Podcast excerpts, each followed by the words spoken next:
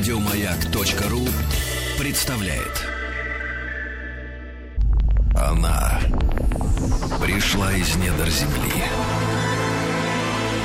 Со времен древних огнепоклонников и до сегодняшних дней.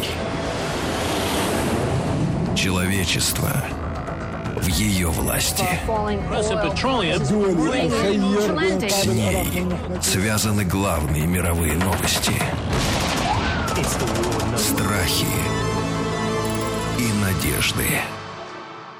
Нефть. Ну что же, дорогие друзья, добрый вечер вам всем еще раз. Хорошей дороги домой, хорошего вечера вам в семейном кругу с друзьями, с родными, близкими.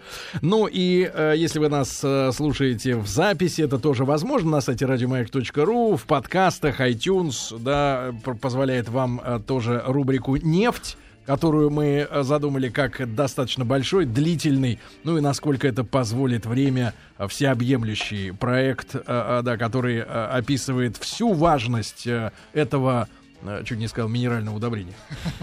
Вот, да, ископаемого, конечно. Да, и сегодня э, у нас э, в студии в гостях Виктор Георгиевич Мартынов. Виктор Георгиевич, добрый вечер. Добрый вечер. Да, и ректор Российского государственного университета нефти и газа имени Губкина. Сегодня, друзья мои, хотелось бы поговорить о о том, что из себя представляла нефть э, в прошлые века, да, никогда уже стала добываться промышленным способом именно в промышленных масштабах, да, когда нефть еще не стала, э, в общем-то, тем, чем она является сегодня, да, или начинала становиться в начале 20 века, когда не только э, керосинки э, горели благодаря нефти, да, но уже э, появился в больших количествах бензин и так далее, да. Ну и э, если вспомнить российскую историю, то конечно, нефти было у нас не так э, много. Я вспоминаю, что при коронации российских императоров и императриц уча- устраивали, например, потешные э, пиршества да, для народа, и в частности нефть использовалась для того, чтобы э, сделать э, ну, какие-то яркие, зажигательные именно зрелища. Как пиротехническое. Пиротехническое, да. Ну а в древние времена, да, нефть использовалась как зажигательное оружие, да, когда горшки поджигались и бросались наступающими, например, или обороняющимися, да. Что же было у нас в 18 и э, тогда тогда 19 веке. Виктор Георгиевич, э, нам интересно послушать, да?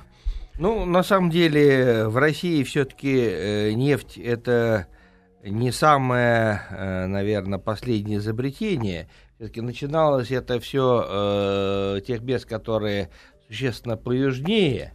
Значит, это в первую очередь, э, конечно, и Междуречье, это и современный Иран, это современный Ирак, э, это Китай, когда, ну, даже, значит, Египет, когда, э, значит, это действительно нефть, э, которая выделялась, ну, и в естественном виде Э, в виде таких э, проявлений на поверхности, она собиралась. То есть это нефтяные озера были, да, такие пруды как бы? Ну, и нефтяные озера, которые до сих пор существуют во многих местах э, мира, в том числе и не в Венесуэле, они существуют на Среднем Востоке, они существуют в Азербайджане.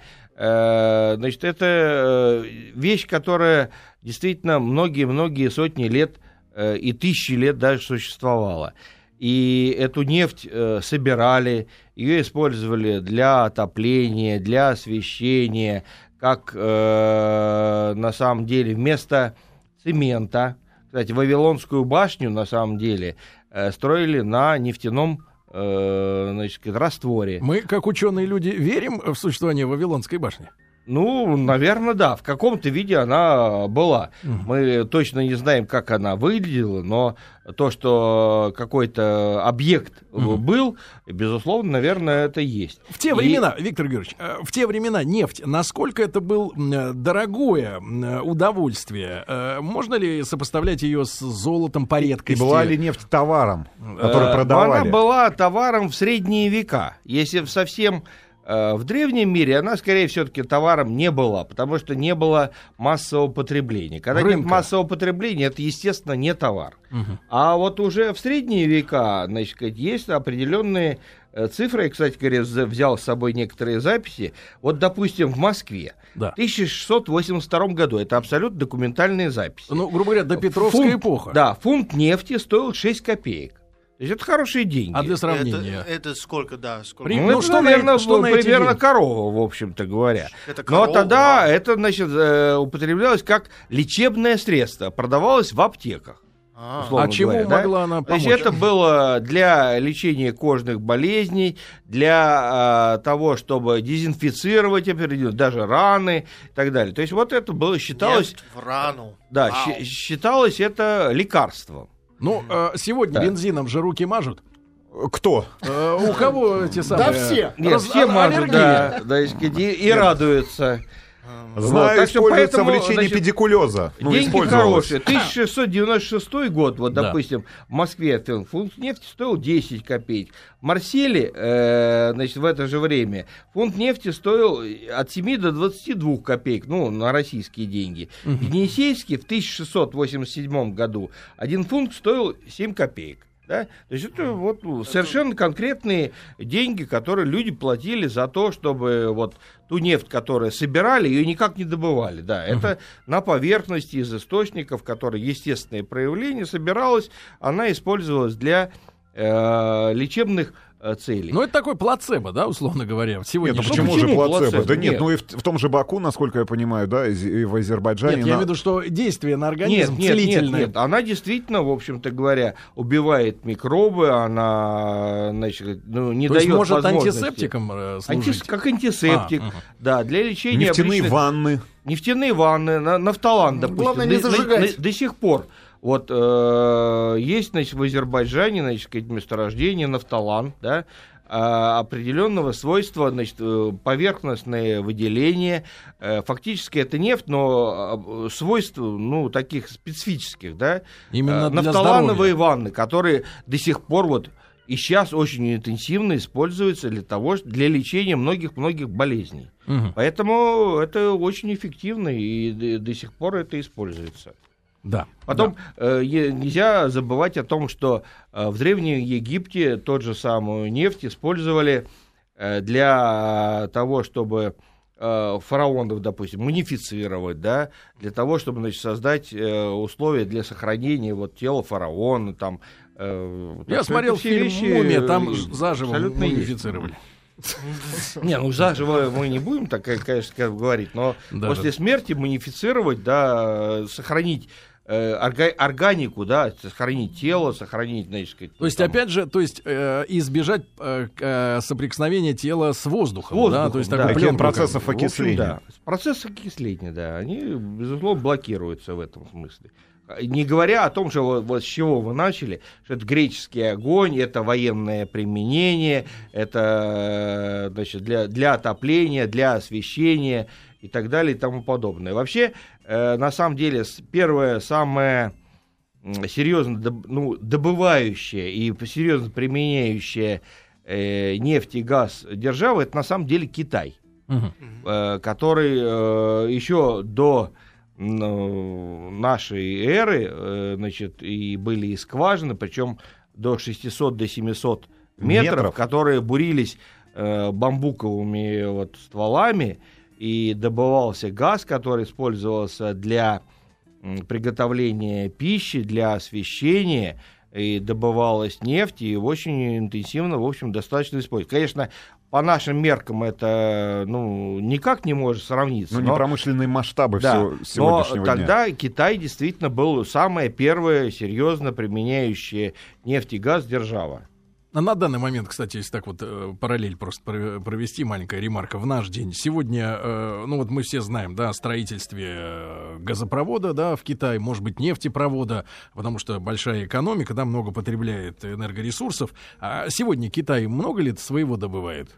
Или они вот так с бамбуком-то все и вы- вычерпали? Нет, ну, они добывают тоже хорошая, э, на самом деле, нефтяная промышленность. Просто на полтора миллиарда человек, конечно, Требуется э, чуть собственных больше ресурсов. у них, безусловно, не хватает. И поэтому они вынуждены закупать большую часть нефти и газа за рубежом. Вот. Хотя собственная добыча она есть, есть э, собственные нефтегазовые вузы, которые готовят специалистов. То есть, ну, угу. процесс идет. Но месторождений э, в таком количестве, конечно, нет. Угу. А, Виктор Георгиевич Мартынов, ректор Российского государственного университета нефти и газа имени Губкина, у нас сегодня в гостях. Уже не первый раз мы с Виктором Георгиевичем встречаемся в рамках проекта «Нефть». И сегодня мы говорим а, ну, вот, о периоде, когда еще нефть не стала м, таким массовым да, продуктом. А, вот, И, когда э, проходили китайцы, эксперименты. Что они хотели? Просто освещение, готовить еду. Почему они, этот прорыв, что нам надо постараться добивать это, почему а, эта идея возникла у них? Ну, Начали на самом деле, если мы вспомним историю, э, то Китай, в общем, очень древняя нация. очень, э, э, и развитая очень, да, очень развитая цивилизация. На самом деле, и компас они изобрели, Порох, они изобрели бумага. и порох, и бумагу, и на самом деле вот в военном применении и пушки, вот это все по, существу это действительно э, Китай, который э, за несколько столетий до того, как это появилось в Европе, и шелк на самом деле, и многие виды тканей, Э, Так что это действительно древняя, серьезная цивилизация, которая во многом была передовой.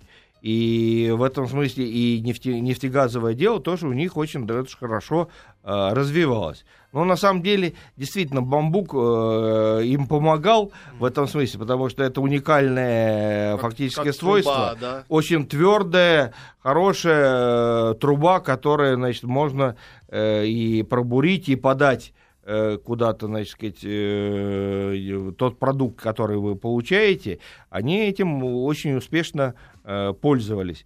И в дворцах э, значит, сказать, э, китайских императоров э, был обогрев, в том числе газом, и э, получали и нефть для э, лечебных целей, и, в общем, использовали нефть и газ достаточно широко. Для, но, конечно, не для всего населения, но, по крайней мере, для императора, значит, многие вещи были использованы. И в древних вре- временах, как они собрали газ? Ну, нефть это понятно, ведро, а газ... А газ вот трубы из бамбука. То есть он самотоком шел из скважины, да, грубо Да. говоря, и сразу, то есть насосов никаких компрессоров Нет, не никаких существовало. компрессоров не было, потому что да, естественное давление газа, которое поступает... Поднимает его наверх Да, просто, да, и этот Да. А если говорить а, о периоде 18-19 века, как- и- когда и где вообще, и кто впервые обратил внимание на нефть, да, как э, источник э, именно энергоресурсов, и где вообще первая промышленность, может быть, появилась, нефтяная, где вообще эти Ну, люди... где к нефти стали относиться серьезно. Серьезно. да, не, просто как к какому-нибудь э, лечеб- лечебной микстуре, как а вот Или химическому. оправдывать императора. Ну, на самом деле, э, всегда э, добыча э, нефти э, точно идет за потреблением. То есть, все-таки ключевой, э, если так сказать, момент, это потребление. Когда возникает потребность, тогда возникает и Способ, добыча. да. И если первое действительно потребление нефти и газа, это, это все-таки освещение, скорее всего. Газовые фонари. Да, газовые фонари. Э, Ну, вначале они, конечно, были э, газ э, угольный, Мгм. скорее всего, угольный метан. Это в Европе появилось в, ну, в таком достаточно массовом э, порядке. В России вот действительно массовый порядок. Это где-то пушкинские времена, да, у нас, когда освещение Ну, чуть, хотя бы... даже, чуть даже попозже, э, чем пушкинские времена, но э, вот э, если так, э, Игорь, опять же исторически возвращаться туда, э, значит, мы сначала имеем э, потребление для освещения. Мгм. То есть, когда э, на самом деле вот э, нефть очень удачно спасла, э, надо сказать, э, популяцию китов, потому что э, вот в XIX веке очень интенсивно использовалось для освещения китовый жир. Мгм. И выбивали китов в массовом порядке. И когда, значит, появилось, значит, вот появился керосин, то есть, значит, как, как продукт переработки нефти, он э, фактически спас э, От вымирания. кит- китов от полного истребления. Спасибо нефти за Да, китов. в этом смысле, значит, вот была очень хорошая экологическая практически программа замещения китового жира на э, керосин. И появилась керосиновые лампы, э, одновременно фактически прошло газовое освещение, и значит, не было необходимости выбивать э, китов для того, чтобы получать китовый жир для освещения. Почему китовый жир? Потому что он использует, он, он не коптит. Да? То есть вот, В отличие от керосина. Не, ну керосин тоже, значит, э, Минимально, это да? очищено. Если чистая нефть, она коптит, да, а значит, перег... когда она, продукт. э, пе- э, путем перегонки уже, значит, керосин это не, не коптящий э, в данном случае продукт. Чистый, хороший, значит, э, это, это, это во многом деле спасло. Следующим этапом потребления фактически стало изобретение двигателей внутреннего сгорания. То есть э, сразу, значит, сказать, масштаб потребления сильно вырос, да, то есть это и бензиновые двигатели, это и дизельное Тяжелом э, топливе. да. топливо, и, безусловно, здесь э, количество нефтяных продуктов увеличилось, но перегонка, А, да. кстати, вот такой интересный вопрос, Виктор Георгиевич. Не то чтобы интересный, история ответила на него отрицательно уже, но почему бы, например, в тех же э, паровозах вместо э, забрасывания угля э, не использовать просто нефтяные цистерны, даже пусть не переработанные, но подогревать воду, перегонять ее в пар А это, э, нефтью? на самом деле, вы правильно очень за- задали вопрос. Э, На э, рубеже 19 и 20 века э, был массовый переход вот от э, двигателей, Паровых? ну, от паровозов, значит, вот в, в том виде, и в том числе, в первую очередь, это было в военном применении э, суда. Значит, сказать, это корабли э, военные, э, которые значит, э, на, э, значит, на угле были, да, был переход на э, мазут, э, ну, ну, фактически на мазут и на нефть. Но при этом паровая турбина оставалась. Да? Ну, То а есть турбина-то она, неважно, значит, на чем она, да, да, паровая турбина, крутит. но чем она, значит, либо Нагревается. углем она нагревается, либо нефть. Нефть, конечно, предпочтительнее, или мазут, как Ну да, по- да. продукт переработки. И как раз э, этот момент был очень важным в техническом перевооружении вот, мирового флота, в первую очередь военную, э, в Первую мировую э, войну. Э, потому что, безусловно, э, значит, э, мазут, как он более прогрессивный, да, то есть он более энергоемкий, его легче э, затаривать, если его легче хранить. и не надо перебрасывать, да, да, как уголь. надо перебрасывать. Но да. это коснулось именно только э, военных, да, э, нужд, а в гражданское Нет, в первую очередь, этого не пришло. Как, как всегда у нас в мире ВПК, все происходит. ВПК. Сначала идет, э, значит, number one, значит, это военное, и вторым иде- идет дальше уже гражданское. Потому что сейчас, э, ну, собственно говоря, сейчас уже есть и газовые, э, значит, безусловно, э, или- суда, которые на газовом топливе, но все-таки в основном это флотский мазут. Я Как почему вот. задал Вот при Советском вопрос? Союзе Да. было массовое именно производство флотского мазута, так вот это называлось. Да. Фактически флотский мазут это смесь мазута как та- такового, который мы получаем НПЗ с, э,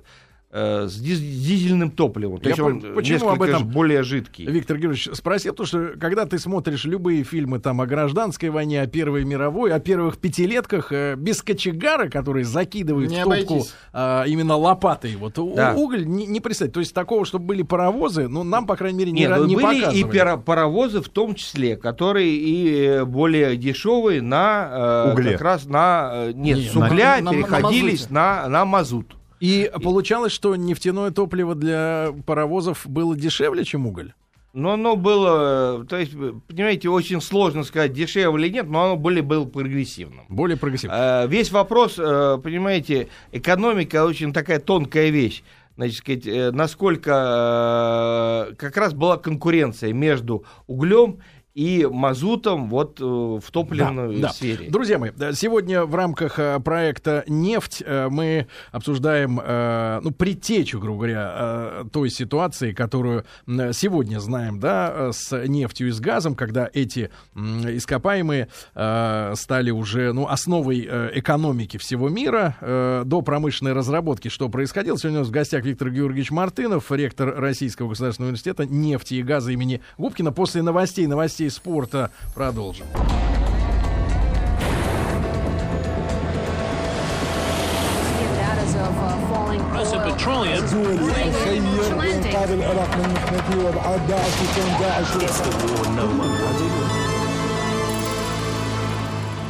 Нефть. Да, друзья мои, а, можно сказать, оформление захватывает воображение, да, друзья мои. И э, действительно, нефть сегодня в мире всему голова. Но мы э, с вами люди последовательные, мы разбираемся в вопросе изначально, с самого начала, и мы уже с вами когда-то в этой рубрике исследовали химический состав нефти. С этим она- разобрались. откуда она берется, да, и потихоньку-потихоньку э, продвигаемся к уже промышленным масштабам. Но сегодня наша тема это как раз 18-19 века, когда только-только это, ну, можно сказать, нефтяная лихорадка, которая до сих пор не заканчивается. И, э, как показывают послед- последние прогнозы, раньше нам говорили, что через 50 лет кончится, теперь уже я слышу, говорят, через 100. И тогда, а договорились в нашей студии ведь и до того, что она возобновляется. Земля-то, матушка, давит, а оно же там все преет. И вовсе не миллионы лет им там нужно, чтобы Ну, Сергей спреть. как химик просто. Я объясняю на простых каких-то э, вещах, да. А, Так вот, друзья мои, а, сегодня мы уже выяснили, что первенцами, да, уже в современной, в новейшей, да, истории человечества а, были фонари. Сначала они питались китовым жиром и убивали из-за этого бедных китов. Затем э, начали использовать керосин, и китам сразу полегчало. Вот за ними перестали гоняться по морям. Надо напомнить, кстати говоря, Гринпис о том, что а, нефть спасла китов. Да, так Да, есть нечего лезть помалкивают. на платформы. Да, нечего есть на Нападать на платформу. Да, да, да. И э, затем уже э, нефть приш- стала приходить в военную э, индустрию, и логично э, нагревать паровые котлы не углем, да, который надо все время подбрасывать, ведь Не человек, дровами. да, ведь человек, который подбрасывает, может подняться наверх и начать стрелять из пушки. Зачем вести с собой столько кочегаров, если они могут стрелять?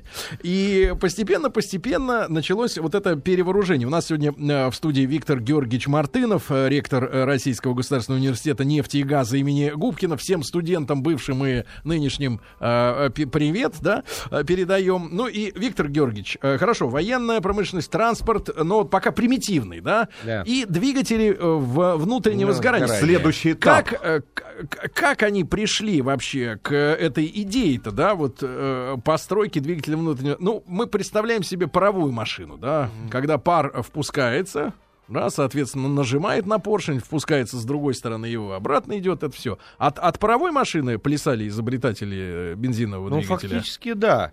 Потому что, значит, достаточно была хорошо отработана э, система именно вот паровозов, значит, двигателей внутреннего сгорания, которые именно на дровах вот ездили, да.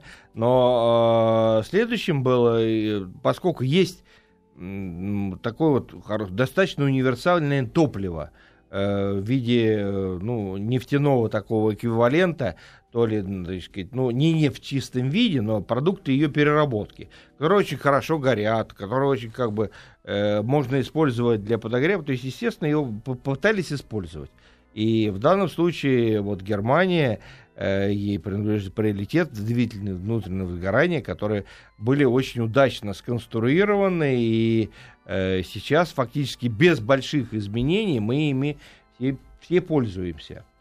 А, а стали ли появляться а, люди, которые пытались бы вот именно в этот самый момент, а, в тот самый момент, когда э, нефть стала востребована, именно как э, ну, вот продукт, а, пытаться контролировать, продавать, перепродавать? э, и- Или, или как вообще осуществлялись эти продажи? А, Какие регионы были центром нефтедобычи? Вот если мы говорим о там, э, начале 19-го, конце 19 века, каким образом вообще? Да, потому что Саудовская Аравия, я помню, да, это Тогда 20 еще это, э, не не было, было, это да. 20 Не было, век, да. да? А вот по- Где появлялись- были, где были ре- регионы вот основного? Ну, нефтедобычи. было два региона нефтедобычи и э, нефтепереработки. Это были Соединенные Штаты, и это была, ну, Россия, Российская империя тогда, да.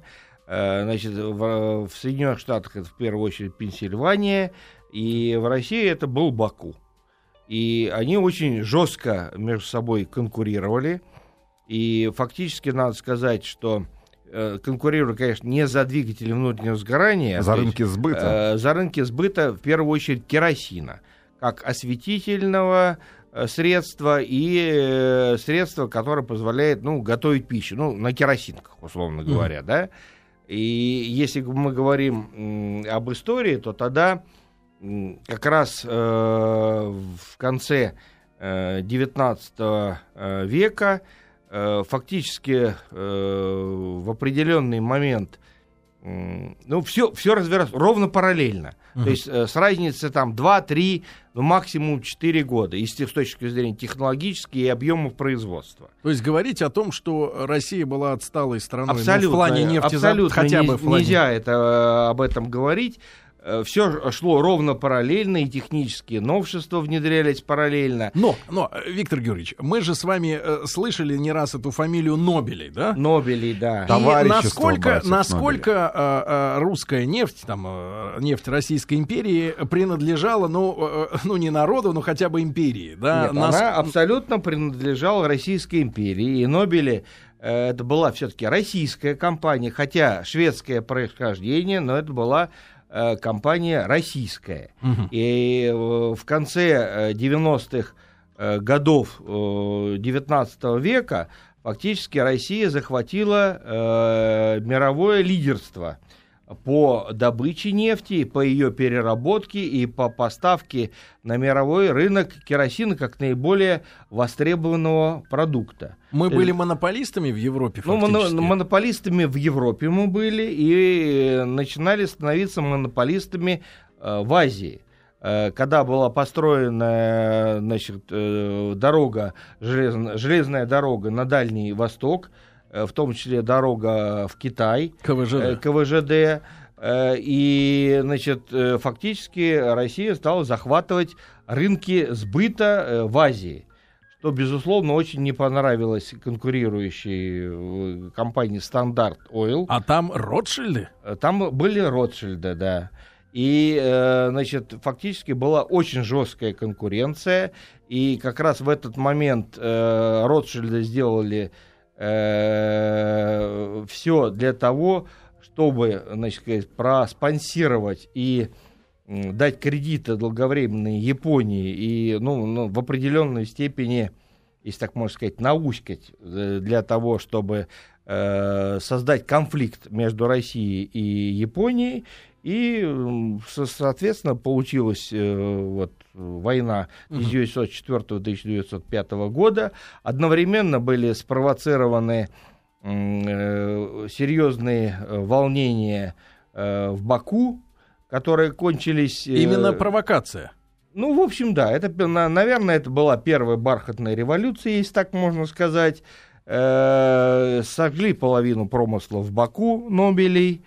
И в итоге, значит, Россия от э, монополиста э, в определенных э, объемах и в России, и в Азии, она утратила свои э, позиции. Насколько э, примерно? Ну, в каких долях? она была, по-моему, 59% добывала нефти и керосина, поставляла на мировой рынок до этих событий. В итоге скатилась до 20 там чем-то э, процентов. Друзья мои, я обращу внимание наших слушателей, тех, у кого есть э, либо время читать, либо... И- Историческая память. Да, ли- нет, либо MP3, MP3, э, Методика у- да, сохранилась. MP3 дырка в машине, э, скачайте или, или купить книжку э, «Воспоминания графа Витте», который как раз вот в то время был э, премьером, да, и э, очень интересные наблюдения, да, за тем, что происходило. Там же вот правильно э, э, Виктор Георгиевич говорит, что Америка, да, им было выгодно развернуть этот конфликт, а инструментом для конфликта нас с японцами выступили немцы,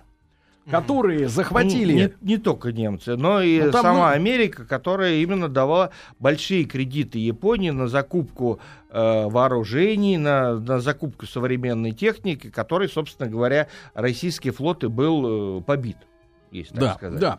Очень интересная история. Это буквально вот сто лет тому назад. По, по большому счету, это было совсем недавно. Вот чуть-чуть. э, Совсем Ну и недавно. насколько я помню, ведь товарищество братьев Нобелей, оно не огранич... а, э, э, Эти люди и вообще этот бизнес не ограничивался исключительно добычей нефти, да? Нет, Там и была и переработка. и Во-первых, А насколько, насколько... И самое главное, э, что нас- если мы говорим о транспортировке, то это первый, насколько я помню, танкерный флот, Да, который был первый создан танкерный флот, специально. который да. был создан именно в товариществе Бранобель, и к нему приложил э, значит, определенные такие инженерные э, подвижки наш знаменитый инженер Шухов, который вот мы Чья считаем, башня? что башня, Ш- башня Шухова, и мы больше ничего не знаем. Но на самом деле, на, наверное, на 80 или более процентов он был инженером-нефтяником, э, механиком, который, значит, э, спроектировал э, первый э, трубопровод, он про- спроектировал первый, э, значит, на самом деле, один из первых нефтеперерабатывающих заводов, цел- целый ряд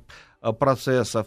Э, те вот э, конструкции, танкеры, да. которые для хранения нефти используются до сих пор, фактически в основе их э, существует э, конструкция именно Шухова. Виктор Георгиевич, а вот в те лучшие времена, да, когда 59% мирового рынка, услов- ну да, это, это нормально, ничего тут условного нет, да, а, мирового рынка нефтепродуктов были наши, э, какая доля из них была уже переработанные продукты, а какая сырая нефть? Вот Ну, примерно фактически хотя бы. это по керосину я и говорил, да. То есть это по переработке, по сбыту. Потому что, ну, добыча, она э, во многом на местах потреблялась. Именно, именно весь смысл Мы был экспортировали уже переработке продукты. Готовый и, продукт. в экспорте. Э, а экспортный товар был основной керосин.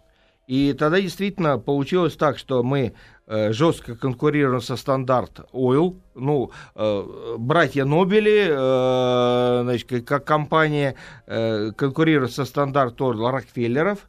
Вот, но э, в то же время, надо сказать, вот фамилию Ротшильдов упомянули. Но вот э, если говорить о Ротшильдах, то Ротшильды были на стороне как раз Нобелей. И, значит, э, они помогали, финансировали и э, помогали сбывать э, в Англии как раз вот э, нефтепродукты, э, произведенные фирмой Нобелей.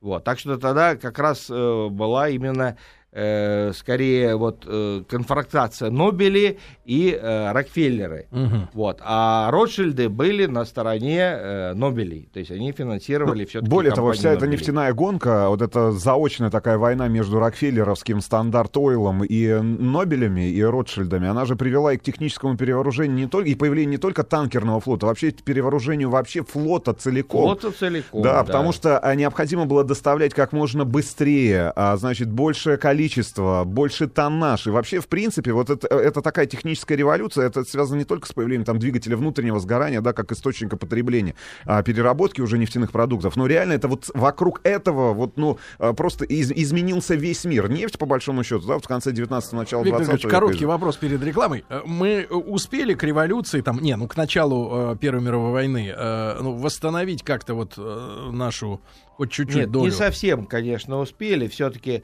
конец э, 19 века это был золотой э, период. И э, вот 903-905 год вот э, и революция, и война с Японией, они очень сильно повлияли негативно. И, в принципе говоря, к 1914 году не было восстановлено положение. И мы можем сейчас всерьез, да, говорить о том, что и японская война, и революционная ситуация там В Баку, 5-7 годов, ну, в целом, да, по России. 904-905 годов в Баку конкретно. Она Э, повлияла что очень это, негативно. Но что это результат как раз нашего доминирования да, в нефти. Неконкурентная борьба, грубо говоря, да, если ну, так, не конкурентная геополитически. борьба, наверное, да. А, Спор хозяйствующих субъектов. Да. Друзья мои, ну что же, а вы видите, да, не без этого. То есть, значит, вы всегда, как говорили, Э, все войны это решение экономических проблем другими способами, Друзья не, мои, не конкурентными. Э, сегодня у нас в гостях Виктор Георгиевич Мартынов, ректор Российского государственного университета э, нефти и газа имени Губкина. Рубрика «Нефть».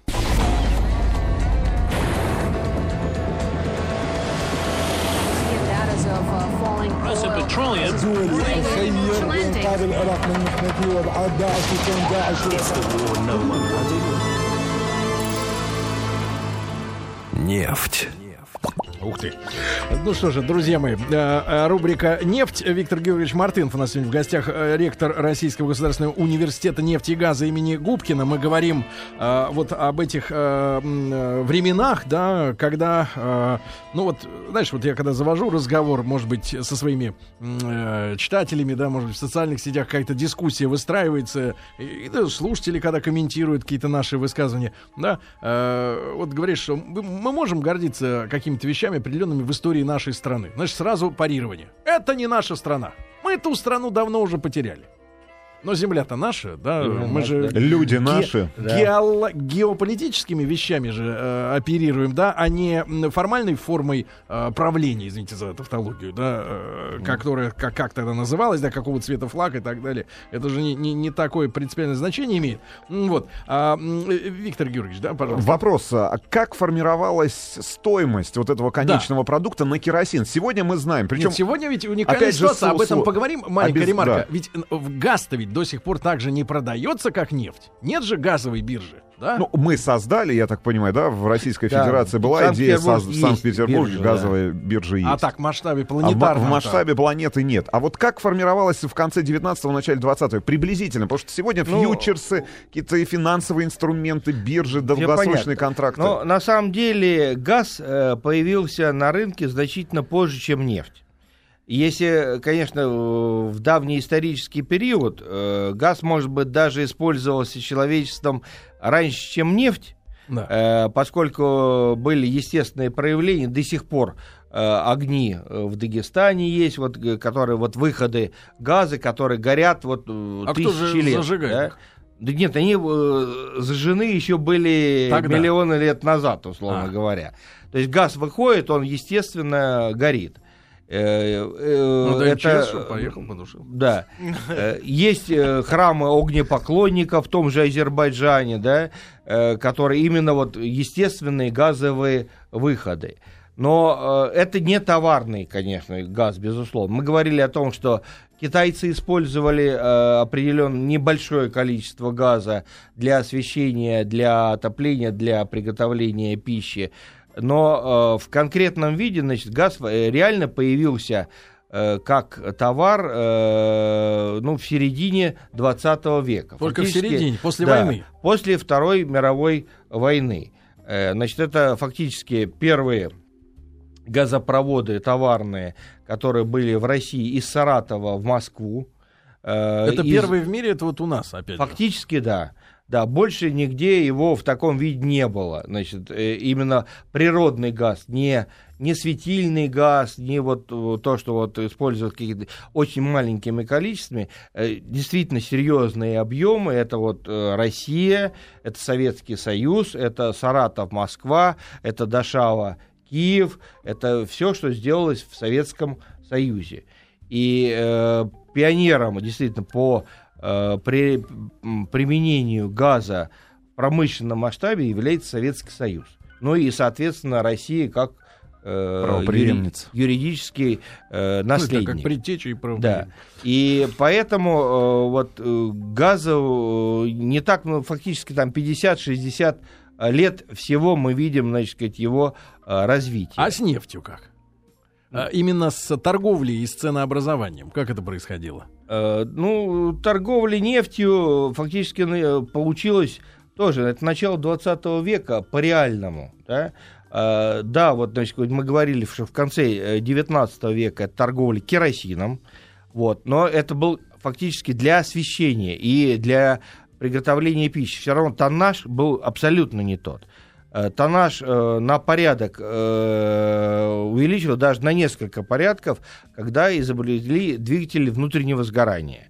Как только значит, появился бензин для автомобилей, как появилось дизельное топливо для автомобилей, допустим, и для промышленных установок, которые по- получали, опять же, и электричество, и для перевозки, и масса еще, значит, сказать, других средств, это, значит, объем увеличить. Когда появилась э, э, авиация, значит, э, ну, сначала, понятно, это была бензиновая авиация, э, поршневые двигатели, а когда появилась э, э, авиация реактивная, это керосин. А почему, кстати, они жгут э, керосин, а не бензин? И, и именно экономика, керосин дешевле. Нет, нет, это просто более удобно фактически, более подходит под э, Задачи.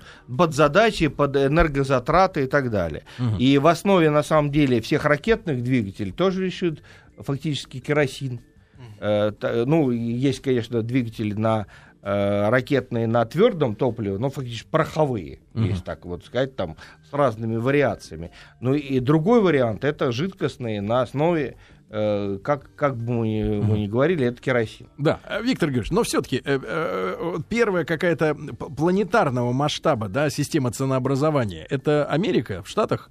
Да, это Америка, потому что все-таки коммерческая страна это Америка, которая все пытается монетизировать, э, получить какую-то прибыль, какую-то идею. Потому что если мы говорим о ну, России в начале 20 и Европа, которая переживала последствия Первой мировой войны, там было не до ценообразования и не до торговли, по большому счету. А действительно, все-таки Америка, которая была крупнейшим производителем нефти, крупнейшим переработчиком нефти, она действительно э, и значит, э, решала вопрос ценообразования, по которому э, продавать э, нефтепродукты и нефть в другие страны. У них на какие годы приходится бум нефтяной, когда вот, вот это огромное количество уже нефтяных компаний появилось, больших, мелких, появилось огромное ком- комп- количество компаний сервисных, которые а, там, я не знаю, добывали. Причем Ну, там на же самом на деле у был- них бум, первый бум был значит, связан как раз э, со стандарт Oil. Э, то есть это 60, на- конец 60-х, 70-е, После 80-е гражданской годы. войны, до этого Да, после было. гражданской войны э, в Соединенных Штатах. Это был первый фактически бум. э, И очень серьезно развивалась нефтяная промышленность э, в Соединенных Штатах. А второй бум это связанный как раз с Первой мировой войной и ее последствиями, когда был массовый переход э, к двигателям внутреннего сгорания. Э, И Автопром- если, если в. Европе было все разрушено, значит, а Америка выступала, значит, как, Ну, как технический монополист и поставщик э, энергии, то есть она как раз очень удачно монетизировала свое э, положение и свои приоритеты в этом смысле. И мы не можем всегда забывать, да и до сих пор Соединенные Штаты это крупнейший э, пот- э, не только потребитель Ну и про- нефти и газа, но и производитель и нефти, и газа. И поэтому э, мы э, всегда говорим о том, что да, это, значит, факти- ну, в настоящее время это три страны, которые и одновременно являются э, крупнейшими поставщиками и на мировой рынок. Это Советский Союз бывшим, да, Россия, Соединенные Штаты и Саудовская Аравия как поставщик. Потому что Саудовская Ара- Аравия не потребляет фактически такого количества. Слишком А там и с не точки нужно. зрения добычи и поставки, да, то это три страны. Если э, добыча и потребление, то Соединенные Штаты, Советский Союз. Друзья мои, э, благодарим нашего сегодняшнего гостя Виктора Георгиевича Мартынова, ректора Российского государственного университета нефти и газа имени Губкина. Сегодня говорили о периоде, который предшествовал промышленному э, добыче, промышленной добыче э, нефти и пр- промышленном масштабе потребления. Вам всего доброго, хорошего вечера. Пока. Еще больше подкастов на радиомаяк.ру.